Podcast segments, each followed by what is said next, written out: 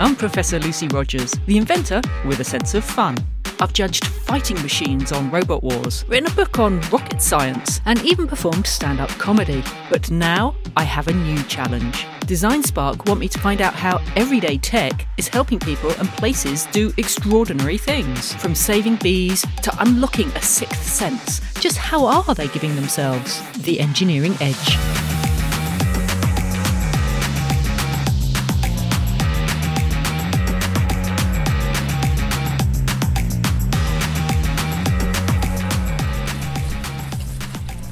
I'm out on my walk and it is wet and soggy.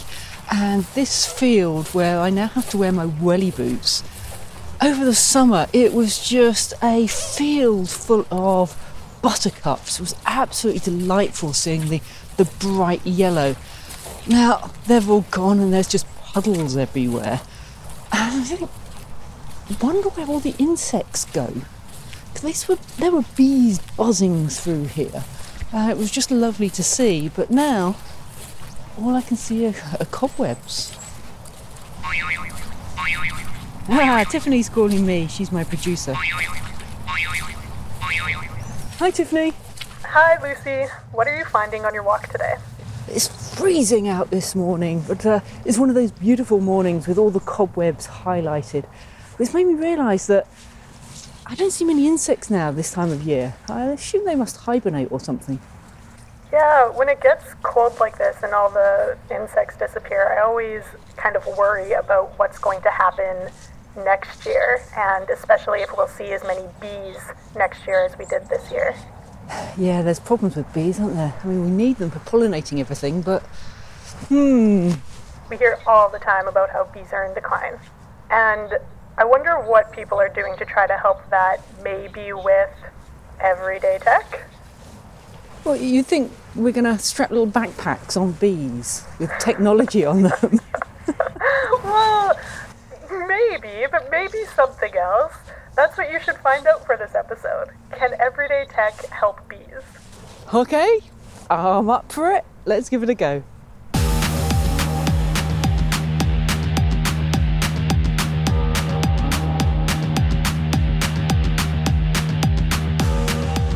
I've been looking out for someone who's using everyday tech to help out bees, and I found Rich Morris doing just that in Wisconsin.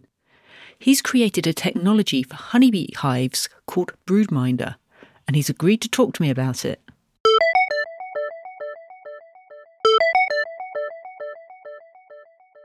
Hello, Dr. Rogers. Hi, Rich. I really appreciate you talking to me today.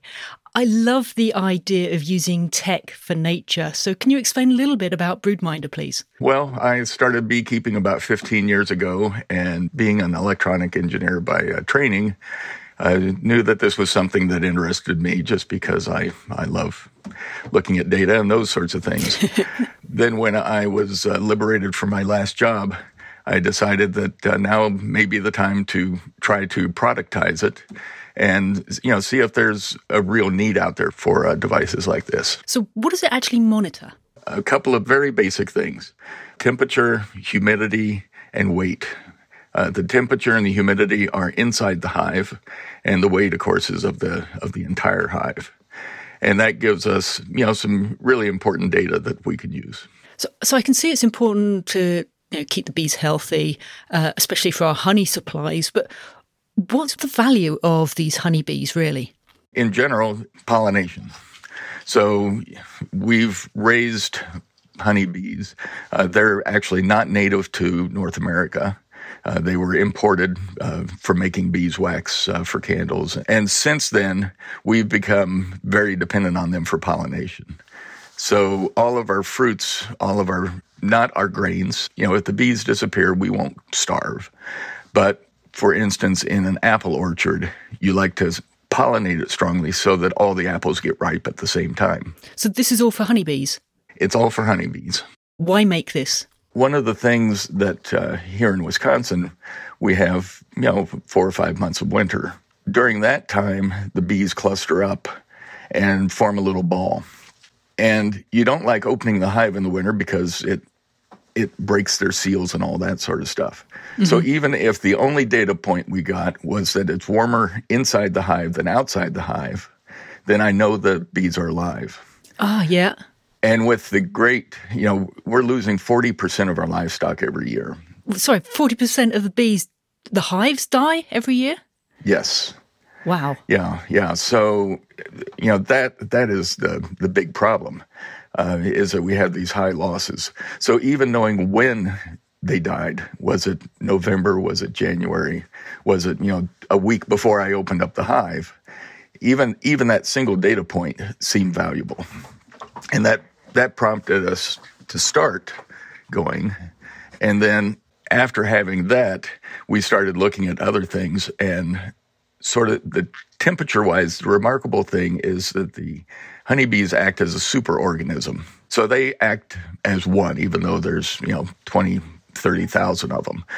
And when the queen is laying her eggs and raising the brood, the bees inside maintain that temperature at 95 degrees Fahrenheit, 35 degrees centigrade. They maintain that temperature for the benefit of the brood. And the brood being the babies. The baby bees, yes. Uh-huh. So that's the nursery.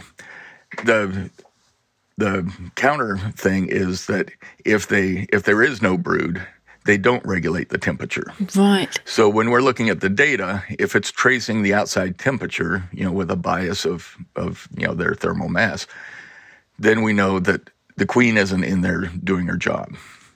If it's nice and rock solid at the brood temperature, then we, you know, don't worry near as much about it. So that gives us a real good idea of when brood rearing starts in the spring, when it ends in the fall, and how stable it is through the middle of it. And how does it work? Uh, very well. Uh, it, you know, it is basically a data logger. What we do is we have a about a seven millimeter thick device that goes inside. Uh, it's that thin because it has to fit in what we call bee space. bee space is the space that is larger than they will seal up, but smaller than they will build comb in. So we put it in that space, and then we monitor the, the temperature of the brood that way and the humidity inside the hive. What's the tech that's inside these things? Well, we've settled on single chip computers with Bluetooth built in because we have to make this extremely simple and cost effective. So it's basically a single chip plus a, a sensor chip, temperature and humidity, and a battery. Uh-huh. And that's about it. And then we connect it to a god awful amount of software. And and for the weight? We use a uh, strain gauge and a sensor for that, same sort of thing. So, so is that all that the weight will tell you? Is just the how much honey's in there? Well, it'll also tell you if they leave. Of course. Uh, so, so during a swarming event, you know, if you lose a, a couple of kilos in an hour, then okay, they've left. right.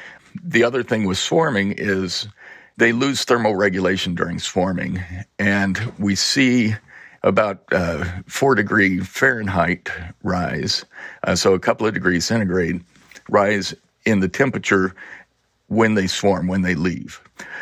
The speculation originally was that they were warming up their flight muscles to leave. But what we're seeing is that that bump actually comes after they leave. And so it's more of our feeling at this point that basically their control system has gone wacky. Yeah. They've lost this huge thermal mass and these huge heaters, and it's basically um, underdamped, if you will. So I can see that it's actually measuring all the things that a beekeeper wants, but how's that actually helping the bees? we have put the bees into this artificial environment. You know, they their environment is living in tree hollows and living out in the wild. We have turned this into agriculture. So, you know, knowing their health and then taking appropriate action. The varroa mite has been devastating worldwide also, which which is a, a mite that the bees get. And it's a vector for a lot of different kinds of diseases. So how we treat them and uh, how our treatments for varroa affect the hive, all those sorts of things are what add up. And frankly, we are still in a learning mode. You know, I tell people this is a faith based company because we have faith that when you collect large amounts of data you learn things. But is that isn't that data just for each individual beekeeper? No, and that's a Ah. huge part of our uh, mission is that our data is public domain. Right. So anyone, so I can go and have a look at your hive data or anybody's hive data and the whole mix of it. Right. So we only do it by postal zone, and we also allow people to pay us a little money if they want to hide their data. So we've not only got the beekeepers being effectively citizen scientists, but we've got members of the public can just go and have a look as well and actually do something with that data. Right. And also uh, university folks. You've got people using Broodminder all across the world. Yeah.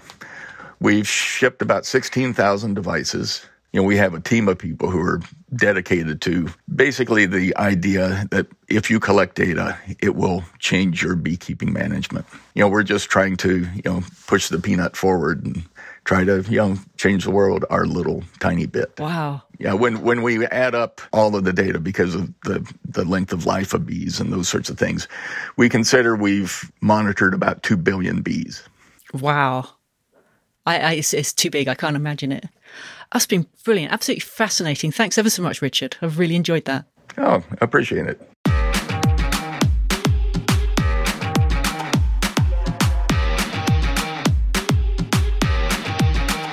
I hadn't realised how important it was to know the weight and the temperature of your honeybee hive. The temperature can tell you not what the temperature is outside, but what it's like inside. And the bees are amazing because they can regulate their own temperature. I mean, honeybees are so important. Without them, we wouldn't have half the food that we eat. They're so important for agriculture, for pollination. I asked Rich to connect me to one of the beekeepers who's using Broodminder because I want to know what it's like for a typical beekeeper. Can this everyday tech change the way they really care for their bees? So I'm calling Sara Hilt in Madison, Wisconsin.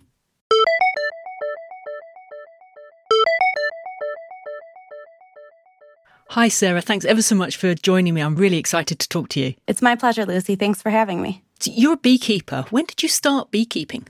Yeah, I've been beekeeping for about five years. This would be my fifth summer taking care of hives. And why? I mean, other than bees are lovely, why did you start keeping bees? I've always had kind of an environmental bent. So when the opportunity presented itself to learn beekeeping at my current job, I jumped on it. How challenging is it? Honestly, it's can be very difficult. There are a lot of nuances when it comes to beekeeping. so, you know, at first blush, it, it's not something that you would think is is hard. It doesn't take necessarily a lot of time, but to be good, it takes a lot of knowledge. I've actually lost hives for many years. So the first oh, three my. years I was beekeeping, I lost my hives over the winter. Oh, what's that feel like? Oh, it feels awful. Not only do I feel bad, like I didn't do my job to the girls, but I'm killing a, or not necessarily not, not my faults per se, but um, Yeah. you know, I'm killing an essential creature in our environment that pollinates a third of our food sources. So Yeah, I, I can imagine. What difference has the tech made for you and your hives? as a new beekeeper, for example, on the most basic level, it can tell you if your bees have survived or are alive during the winter. And that is one of the hardest times for a beekeeper, right? You have so little influence on what's going on in your hive, but it's a peace of mind to know that they're alive. So, uh, otherwise, you wouldn't know until the spring. Exactly. You don't know until the first semi warm day that a bee would come out of its hive, which is that can be January, February, March, sometimes even April, depending on where you live. Also, uh, you know, in the summer as a new beekeeper, it can on a very simple level just tell you if there's the presence of brood in your hive and brood is essentially the lifeblood of your hive if you don't have brood you don't have baby bees so your your hive's not going to survive Right. So, you, you really want baby bees. Absolutely. And and broodminder can say, in fact, yes, there is brood in your hive, or no, there's not. So you might want to go take a look and see what's going on. So, have you got any examples of when it's actually worked for you? Yeah, a, a couple different times I can speak to. Broodminder basically indicating to me that either there was a problem in my hive and I needed to go in and take a peek. Mm-hmm. Um, actually, even this summer, one of my hives, I saw about a three to four degree drop in temperature.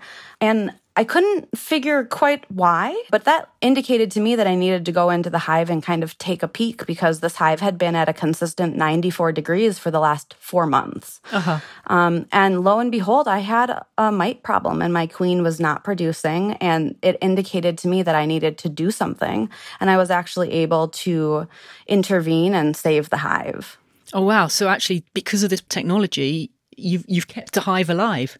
Absolutely. It just kind of indicates to a beekeeper, hey, something's not quite right or hey, something has changed so you might want to take a look. So it's yeah, it's not telling you this is the problem, but it's more of a red flag of we're not right. Something's not right with us. Or on the flip side, it's a, a, flag indicating, hey, everything's going great. So in the summer, if I can see that my girls are maintaining temperature, I can see that they're gaining weight because mm-hmm. they're increasing their honey production.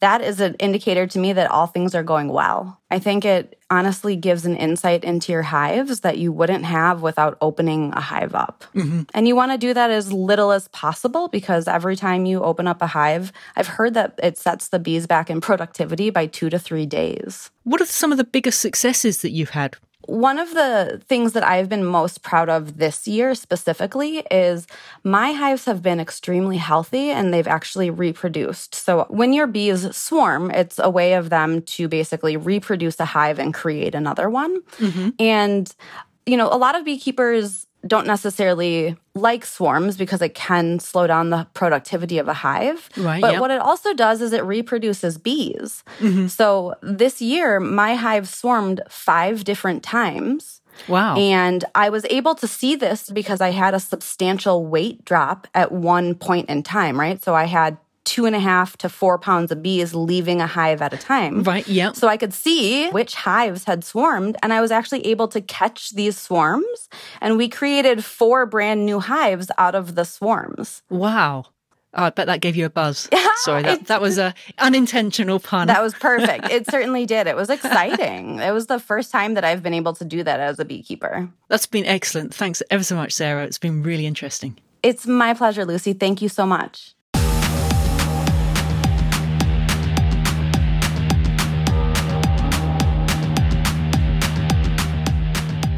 It's amazing how useful this everyday tech is in caring for bees.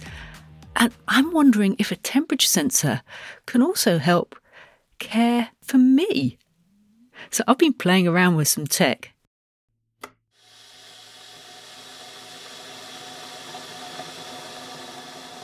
Now, I don't have my own beehive, sadly, but I do have my own home, and I like to make it cosy. So if I get too hot, I'll put the fan on, and if I get cold, well, I'll go and have a cup of tea.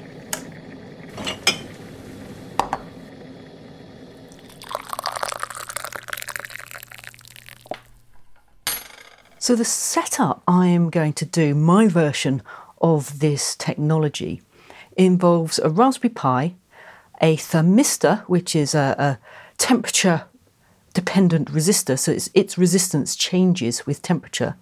I need an analog to digital converter for that, and a little bit more electronics so that I can turn a fan, a 5 volt fan on and off, and also a speaker because I want it to tell me that it's too hot or too cold.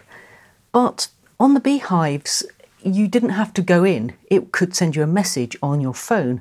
So I've also got this sending out a tweet that says, hey, it's hot or hey, it's cold. Let's give it a go.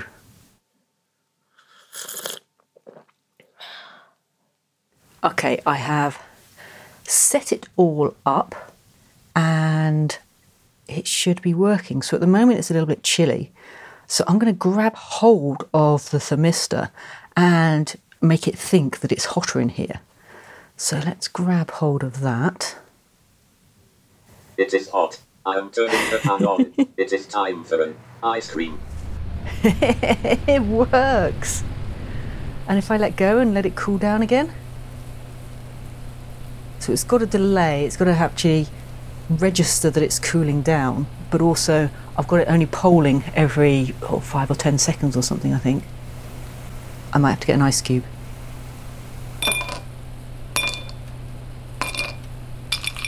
Hold that up to the thermistor. It is chilly. I'm turning the fan off. Put the kettle on. and it worked. It said, It is chilly. I am turning the fan off. Put the kettle on. I better go and put the kettle on.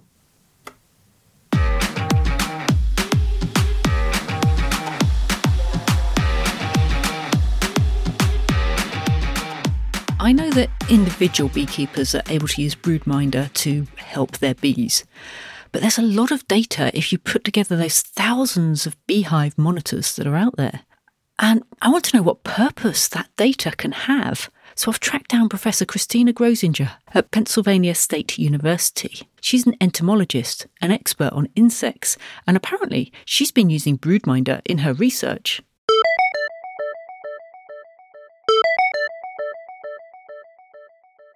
Hi, Christina. Thanks ever so much for joining me today. Thank you for inviting me. I'm excited to talk to you. I'm really fascinated to know how an entomologist is using Broodminder in your research. Can you tell me, please? Yeah, so we're interested in, in understanding what about landscapes promote bee health and survival and productivity. And so for honeybees, they forage over really long distances. So they can forage five to 10 kilometers away from their hive. Uh-huh. And so trying to understand what they're foraging on and how much of it there is in the landscape is really challenging because they cover such a large area. And so for the, the broodminder scales, they give us really detailed information about weight changes in the colony. And so we've been using this information basically to understand the overall floral resources in a landscape that provide the bees with the nectar and the pollen that they need to survive. And the floral research is to me is flowers. Yes, so it is exactly. Flowers are flowers, and uh, and honeybees and other bees are using, you know, a lot more than we necessarily think of, right? So, so they're often foraging on flowering trees, right? And then okay, also on, on weeds. And so from our research, we're finding that a lot of the pollen that they're bringing in is coming from these plants that we're not necessarily aware of as, as people that the bees are using for these nutritional resources. Uh-huh. But with the broodminder scales, we can, you know, we can basically see what the bees see and what the bees use. And so we can get a really fine grained understanding of how many flowers are available in a landscape and at what times throughout the year. So it's not just what the farmer has planted. No. It's, it's actually what's in the hedgerows, what's in the the fields around, on the side of the road, maybe. Exactly. And we just published a study that was led by a former postdoc in my lab, Doug Sponsler, that was looking at these honeybee colonies in urban areas. And urban areas are, of course, really challenging because they're, you know, there's like large buildings and you can't really sort of easily walk around and, and see what plants are available to the bees. And so using these brood broodminders was just a really great way to see in this, this, you know, densely populated urban area, what was the resource flow throughout the season. Resource flow? Uh, meaning like the availability of of, uh, of nectar that the bees brought in. So then that allows us to say, well, if, if we know that there's not a lot of flowers that the bees can collect things from during those months, then then what could we add to the landscape to support them better during that time? Can we plant other types of flowers. Exactly, exactly. Ah, right, yeah. What we're trying now with our, our broader studies is looking at broodminder scales that are under honeybee colonies in a network of collaborating beekeepers that we have that are across the state. And so this will allow us to see in different kinds of landscapes. So if we have urban areas, agricultural areas, or more sort of forested natural areas, what is the flow of resources and how is that potentially affected also by, by the weather conditions? And so our hope is to basically, you know, be able to create sort of a map of these resources that then can help beekeepers know, you know, when when will my colonies be growing? When is it a good time to collect honey? When might I need to supplement my colonies so that they can do well? How many different species of bees are there? Oh, there's like 20,000 bee species in the world. Really? Yes. oh, and so, no, I thought, yes. I, I thought it was a honeybee and a bumblebee. No, no, no, no. so honeybees end up being really great, I think, ambassadors of bees in general because yeah. they are so common and they have beekeepers who love them and love to talk about them. Um, but there are 20,000 bee species. Um, and then in the, in uh, the US, there's um, 4,000 bee species. In Pennsylvania, which is where I am, the state that I live in, um, we have about 450 bee species. So there's a lot of diversity out there. You're doing this with honeybees. Mm-hmm. Are the research findings useful to wild bees? Yes, yeah. So we're so honeybees, they're generalist foragers, which means they go to a lot of different flowering plants. And they again have this really broad foraging range. And so our assumption is that you know what what's good for bees is also going to be good for wild bees in the landscape as well. So if there's a lot of flowering plants that just benefits the whole pollinator community. And then we also know, of course, like plants flower to produce seed and fruit. And so those seeds and fruits also benefit the other animals that are living in that community, like birds and mammals. So, how's all your data helping these bees? Well, so we have created a website that's called beescape.org. Um, and it's essentially, um, it's for the continental United States and it allows people to go into their specific location and get information about the predicted floral resource quality in the spring, summer, and fall, uh-huh. and also the predicted nesting quality. So for wild bees, they're nesting in the ground and they're ah. nesting in stems or in other cavities. Mm-hmm. And so they need to have nesting places in order to be able to do well in a landscape. And we also have predictions on the pesticide load in the landscape based on what we know of the surrounding agricultural crops. So this website basically allows you to, to check for your particular site, you know, is it going to be good for bees? And if it's not, you know, what are the issues? Like, does it not have enough um, yeah. flowers? Does it not have enough nesting? Does it have too much pesticide? And so right now those predictions are based on what we know about the, the land cover classes from remote sensing, but we're hoping with Broodminder we can, you know, really get a sense of, you know, what is available in these landscapes. And then we can model better what these resources are going to be for, for bees. So, so you might not be able to say it has this species of flower or this species of tree, but you can say in spring there's plenty of of, yes. of food and places, right. places for them to live and then exactly but but come the autumn oh it's not so great so you know if you want bees in this area plant something or make a nest or you know make a habitat suitable that is exactly right. So we're we're basically trying to give people the ability to sort of look at their landscape the way a bee would look at it, uh-huh. and then know how to you know how to how to fix things and make them better for honeybees, but then also for wild bees as well. I can see this is important to beekeepers. Why is it important to everyone else? Bees honeybees and wild bees are really important for food production, mm-hmm. right? So about 75% of our major global food crops benefit from bees and other pollinators. And so these are crops that your doctor tells you you should eat because they're really good for you. So these are your fruits and vegetables and nuts. So for growers and for, you know, having sort of an abundant and diverse food supply, we need to have bees to support that, mm-hmm. as well as other pollinators like hoverflies are really important as well for many agricultural crops. But then when you look sort of more broadly into flowering plants in ecological communities, about 90% of them also benefit from pollination services provided by insects and other animals right so so that means that that bees are really sort of the core of healthy agricultural and natural and urban landscapes. Brilliant. Thanks ever so much for your time.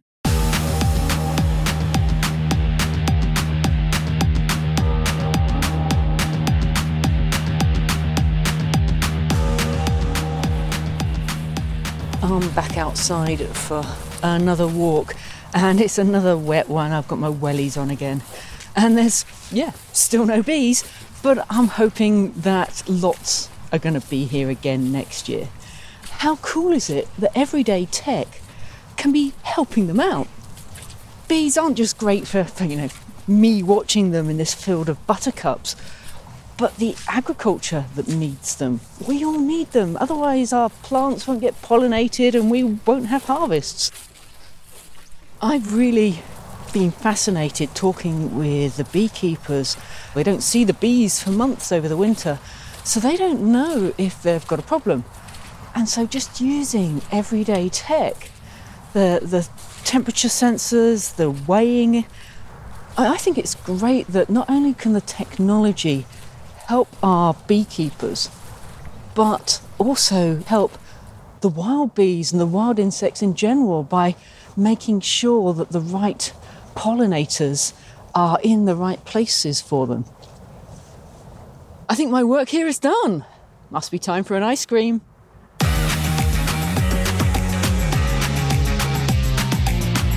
The Engineering Edge was a Why Did the Chicken production for Design Spark.